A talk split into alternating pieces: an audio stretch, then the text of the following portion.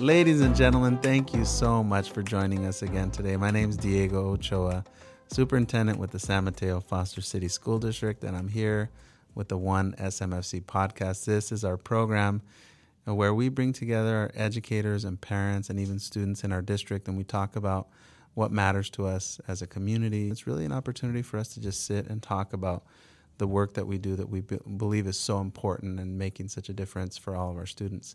And today's special topic is give me a drum roll, you guys. Help me out with that. Special education.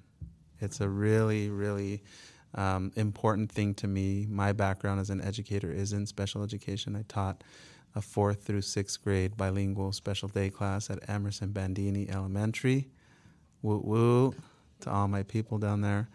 Um, and it's really been a huge part of my journey as an educator. Um, and this is an opportunity for us today to get into the hows and the whys and the what's of our special education program. And I'm just really delighted to be joined by my colleagues who I'll allow to introduce themselves, starting with.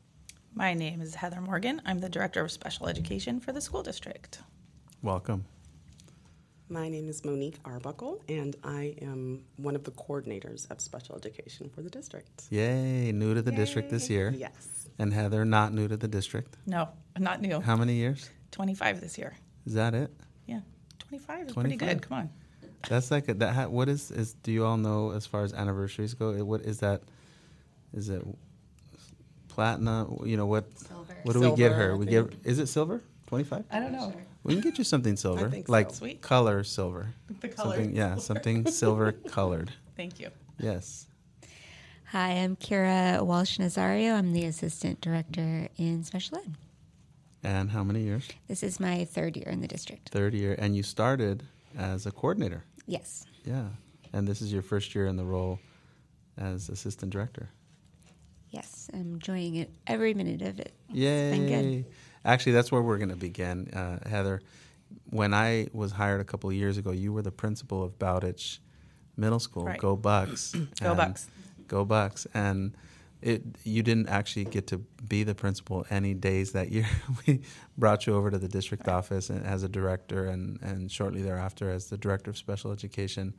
And you and I spent a lot of time that first year thinking about how to reorganize your department. And now you have a new structure. Talk to the parents about the structure that you and your team have put in place that really started in earnest this year. So the the first, uh, probably the most important um, reorg was the creation of the complexes, and that's um, basically it's a middle school and then the feeder schools from that neighborhood that go into the that, that particular middle school. And so for each of those complexes, we added a coordinator. So we have four because there are four complexes in our district: one for Borel, one for Abbott, one for Bayside, and one for Bowditch.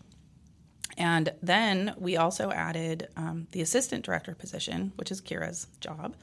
And she moved up from being a, a coordinator into that role. Um, and then, in, a- and then in addition to that, we also added a whole behavior team, which didn't exist before. And Yeah. so those are the two big kind of structural changes that were additions. Um, and it pr- adds so much more capacity within our leadership. So we're able to support the students and the principals on a more personal level and give them the support that they need. And it really allows the school staff who works. Let's use, for example, um, the city of Foster City. We have Foster City, Audubon, Brewer Island, Beach Park, and these elementary schools are feeding into Bowditch Middle School. So now, correct me if I'm wrong, but the teachers and staff and school psychologists and principals and counselors at those schools, they have one coordinator. Right. Is that one point person, which is their coordinator? and is Monique? Is it you? Yes. That's okay. I- Monique. yeah, and that's you know that's sort of the whole idea is now you are able to talk to let's say like 60 people instead of 300 people Yes. because in prior years coordinators and you know Kira you you worked under these conditions right you were really sort of trying to support ev- in a way every single school right Right. I would say the new structure has really streamlined the support. Um, I think in the past it was duplicative in a way um, because we had more the program specialist and the coordinator positions. Um, but yes, Monique is our wonderful Foster City coordinator, and that's their point person. And then I work really closely with the four coordinators um, just to kind of oversee staffing and troubleshoot where needed. And and as an employee, you wanna you just want to know who to call. Like something came up, and who do I call? In the past, it was kind of confusing. It was like, well, Right. this coordinator helps with behavior. This coordinator has been at our meetings for kids who are in preschool. This coordinator helps us when it's a parent issue. So it was really not clear. And so what I experienced when I joined is I remember my first like 100 emails related to special ed. I would look at the list of people receiving it and I would say, there's like 13 people on this email. And I recall sitting with Heather and saying, Heather, what's this all about? You know, why why would it be necessary for a parent to email the director, the coordin- all three coordinators, three program specialists, and you know, I recall, uh, you know, just us reflecting on they actually don't know whose job it is. Right. We had to create create a way to streamline it and to make it more clear on who their support. When there's an issue in one of the Foster City special education programs, who do we contact? The other thing that's really important is that the creation of the four coordinators is that they're all administrators. That's right. Um, which you know, in the past, the the tasks that we've been asking them to do were handled more by program specialists, which are more like teachers on special assignment. They don't have the same authority or leadership that a that a coordinator does. So now we've put um, an administrator in charge of that complex that the principals can, you know, um, work with and collaborate with, and then they can also support the other teachers and support providers that are in those complexes in a different way than a teacher can. And every school is in a different place. So you might have a school that has a principal that's been there for seven years and really knows the special education program. So, Monique, you can be in a position to sort of be like a partner with them. But then you have other schools that have principals that are brand new, never been a principal, and are in their first year at that school. That's Yeah. a different relationship, right? Yeah, absolutely. And I think the way it's structured, it definitely streams, streamlines the support that we provide for all of the schools. I have really close relationships with all my principals, and so they know to call me no matter what it is, and then I can funnel out as appropriate or necessary. But I think also I do have a background. My trade is I'm a school psychologist as well. So I think that helps with attending the IEP meetings, understanding the assessments, understanding the recommendations, working closely with all the psychologists and the teachers, general ed and special education teachers, and just really collaborating as a team. So I make sure that I go to our the regular care team meetings weekly so we know what's going on and, and just really providing that support for the schools. And not only the principal and the teachers, but also to the families. So I also work closely with parents when it's appropriate. Yeah, and I think that's a big theme for us this year is support. And one of the areas that was really out of control a year ago and definitely in prior years was how we were not addressing early behavior activities that were happening at schools. We were having a lot of kids have really intense behavioral issues. And this year, we created a new structure to have more employees who work for us under the banner of really behavior support. So, talk to us for a minute, Heather, and then you know let's invite Kira and Monique to chime in here. Yeah. What is this new behavior uh, team, and and how's it working? It's thank you. Um, so we've added um, this structure that it, on paper it kind of looks like a pyramid, um, but it's basically we've hired three board certified behavior analysts. They lead the top of this pyramid um, and all of the training, and they're highly highly trained um, behavior um, professionals. And fr- underneath them, we've added a, another tier of uh, registered behavior technicians, which are also highly trained, um, but just not quite at that same uh, certified level as a BCBA. And then um, under that, And and in oh, prior sorry. years, how many BCBAs did we employ? I th- well, I, at first none, Yeah, and then we had one coordinator who was also uh, a BCBA. Yeah. but she was heading up. But the that wasn't the work herself. she was doing. No, She was she was a like coordinator. responding to a lot of other mm-hmm. things beyond behavior. But at the same time, how many registered behavior technicians did we employ? we had none when I first came on board. Right, and that's what that's what we're doing now. We're trying to create a new system for how we operate. So it isn't a case of saying we hired another person. It's saying we saw something that didn't exist and we created something to try to address a need that we believed existed. So these board certified behavior analysts, their their work is completely new to the district and the registered behavior technicians work is also completely new. So Monique and Kira, what what are these BCBAs and RBTs to use those acronyms? What are they doing in our schools? How are they helping these schools? Yeah, they've been extremely beneficial. We include them when it's appropriate, you know, when we have significant behavior problems or students with an IEP, if we need that additional support or guidance, even, or data collection. So the BCBAs really work closely with, with the coordinators and the administrators at the schools, and we have them come in and really be a part of the meeting, part of the discussion, you know, so we can address the need. And with the RBTs, they're really on the ground working with the students, working. Um, They're in classrooms. yeah, absolutely. Yeah. Working in, in classrooms, working closely, and not only working with the students, but working with the teachers. So one thing that they do provide that's extremely works really well is every other week they have a behavior training for all of the paraprofessionals and the administrators are invited as well. So to, to help them interpret behavior. Exactly. And and modeling yeah. how to work with students, how to redirect, how to, you know, all of those behavior things yeah. and you know, and not only if, if someone's not able to attend, they provide an ongoing, yeah. you know, um, slideshow or, or, you know of PowerPoint. So they have it's really it, this year I've seen. I think it's been great. And Be- they're in the classrooms on a regular basis because yes. let's just use an example. This this summer I was working in a program where I was bringing kids in to do some Lego robotics, and the kids were young. These were five and six year olds, and uh, you know there was a particular incident where a student became very frustrated and actually took all the Legos and threw them off the the table. Now I have five kids at home, so th- that that's not even close to setting me off my limits. But I thought, okay, well, let's pick up these Legos, right? And the student was very uh, agitated and and uh, needed to get some of the frustration out and grabbed a Chromebook, their Chromebook, and threw it on the ground. And um, I walked over to the area and, and there were other student Chromebooks on the table. And when the student reached for them, I just put my hand in the way and said, "These are not your Chromebooks, so you know we're not going to do that." But um, but I didn't sort of lunge at the student or um, do anything beyond just put my hand physically right next to the computer in front and say, "Please don't take that." Now I have a background as a special education teacher and many years of behavioral training. Um, but the student was able to calm down, and the other students in, in the class said, "Oh, let's pick up the Legos and let's get started again." So within a minute, all the other students in the class just got right back to what they were doing. But think about what might happen for a person who doesn't have experience, who says, "That student scared me.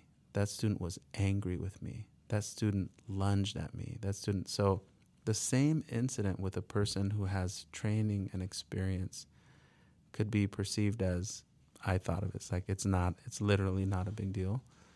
But you, without training, without experience, might say, I was in danger. I was afraid the student was going to throw the computer at me. This is a child. Right. You're right. That's what our BCBAs and RBTs are doing, right, Kira? Yeah, I would say that that's a really great example of just one of the benefits our behavior team is really able to provide this year. I would say our just seeing the model from last year to this year, I think a couple of huge differences is just our increased ability to do that training proactively instead of reactively. I think the model before was just, you know, a student is having difficulty with the behavior, and we would kind of come in reactively, um, kind of after the fact, something had happened. And you might be in a meeting. It might be like a, right. a stack of reports and 10 adults talking about what happened last week. Right. And I think at, at this, with the behavior team as it's set up now, we can even kind of forecast. So, say if we're getting a new student into a program, we can make sure our RBTs are at that program to support the transition. You in. can say the students coming in November 11th. Let's make sure, you know, have Monique contact the BCBA to get an RBT there. Right. Meet the family. welcome the kid, get into the classroom, and observe what happens on that first day. And, and even coach the gen- general education teacher on appropriate ways to welcome them into the room and things you can do to help them be successful on their very first day and feel welcome in their room.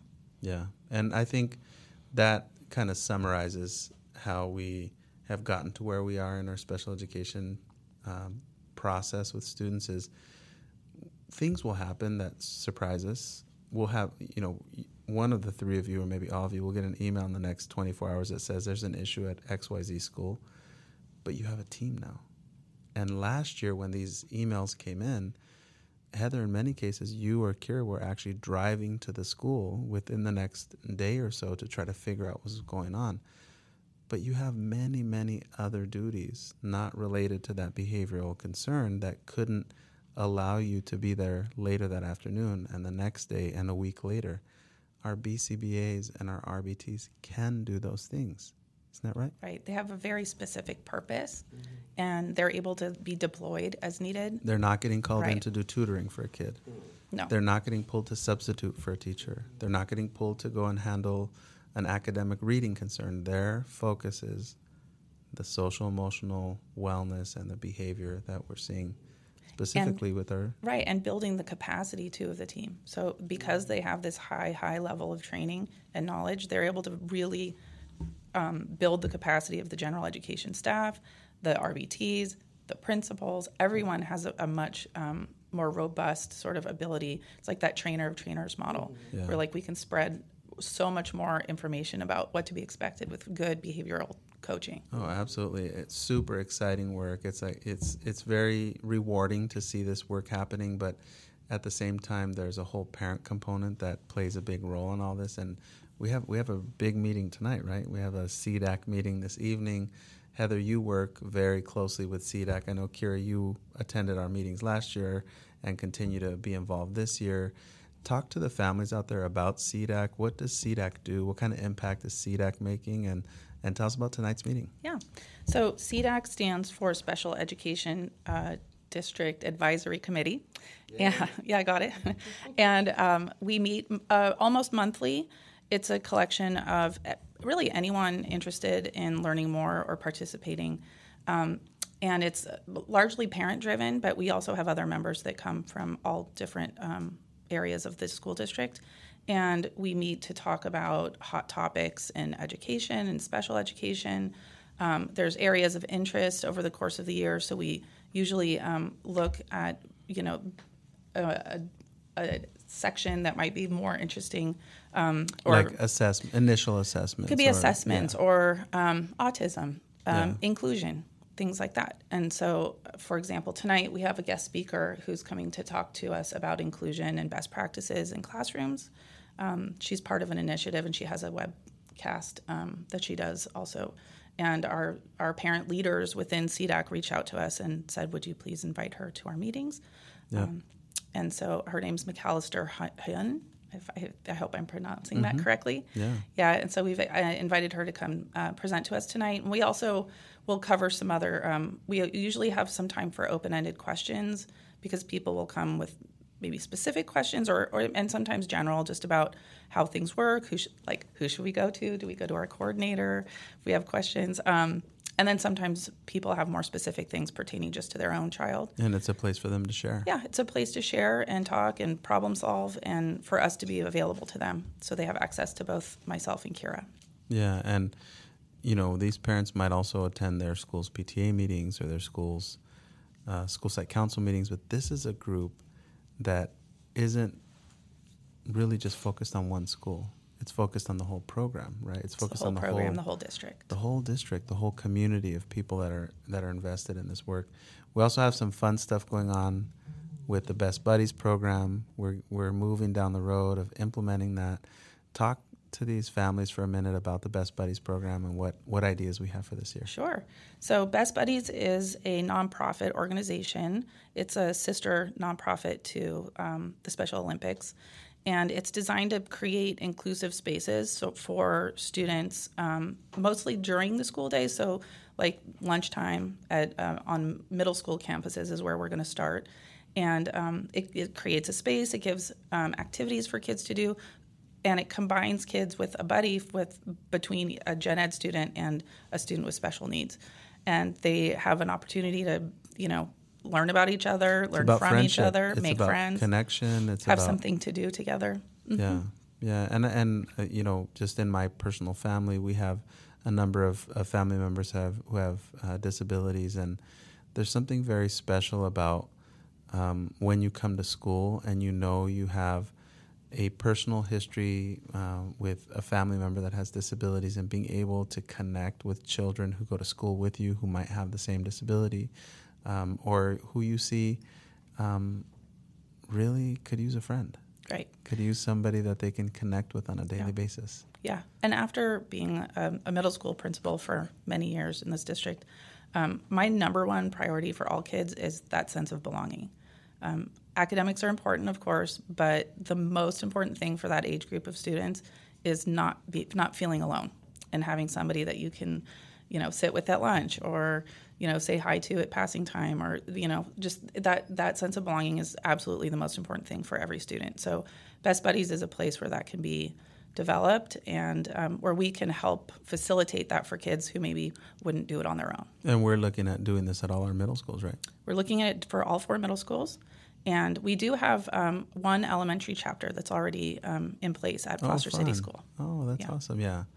Foster City, our largest elementary Largest school. elementary school. I, I think last year I told the principal one out of every 10 kids in this district goes to your school, something like that. It was like, you know, the number was super, super Yeah. high. And, and uh, they do a wonderful job there at Foster City with that program. And, and at the same time, the Best Buddies organization is going to connect with us and help us get this program off the ground. Right.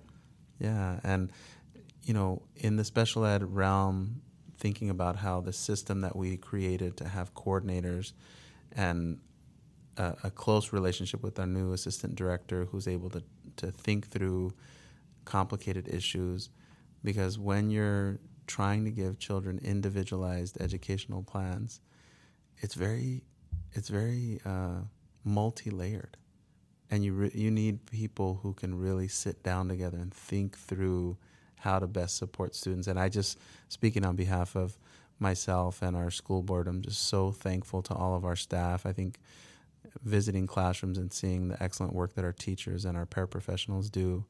Um, we're very lucky to have the people, the quality of people who work in our district that do.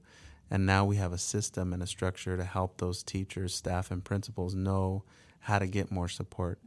And then you look at something like our behavior program and how how just how different it is this year to have people with expertise and time and focus and our parent component through SEDAC continues to grow and now having these kids connecting with each other. I just see it all coming together. This is the this this podcast is one of our last um, ways to communicate uh, district wide about special education. But I'm not going to end without also pointing out that when we got back our our uh, statewide uh, assessment results, our special education students did so well compared to uh, non-special education students.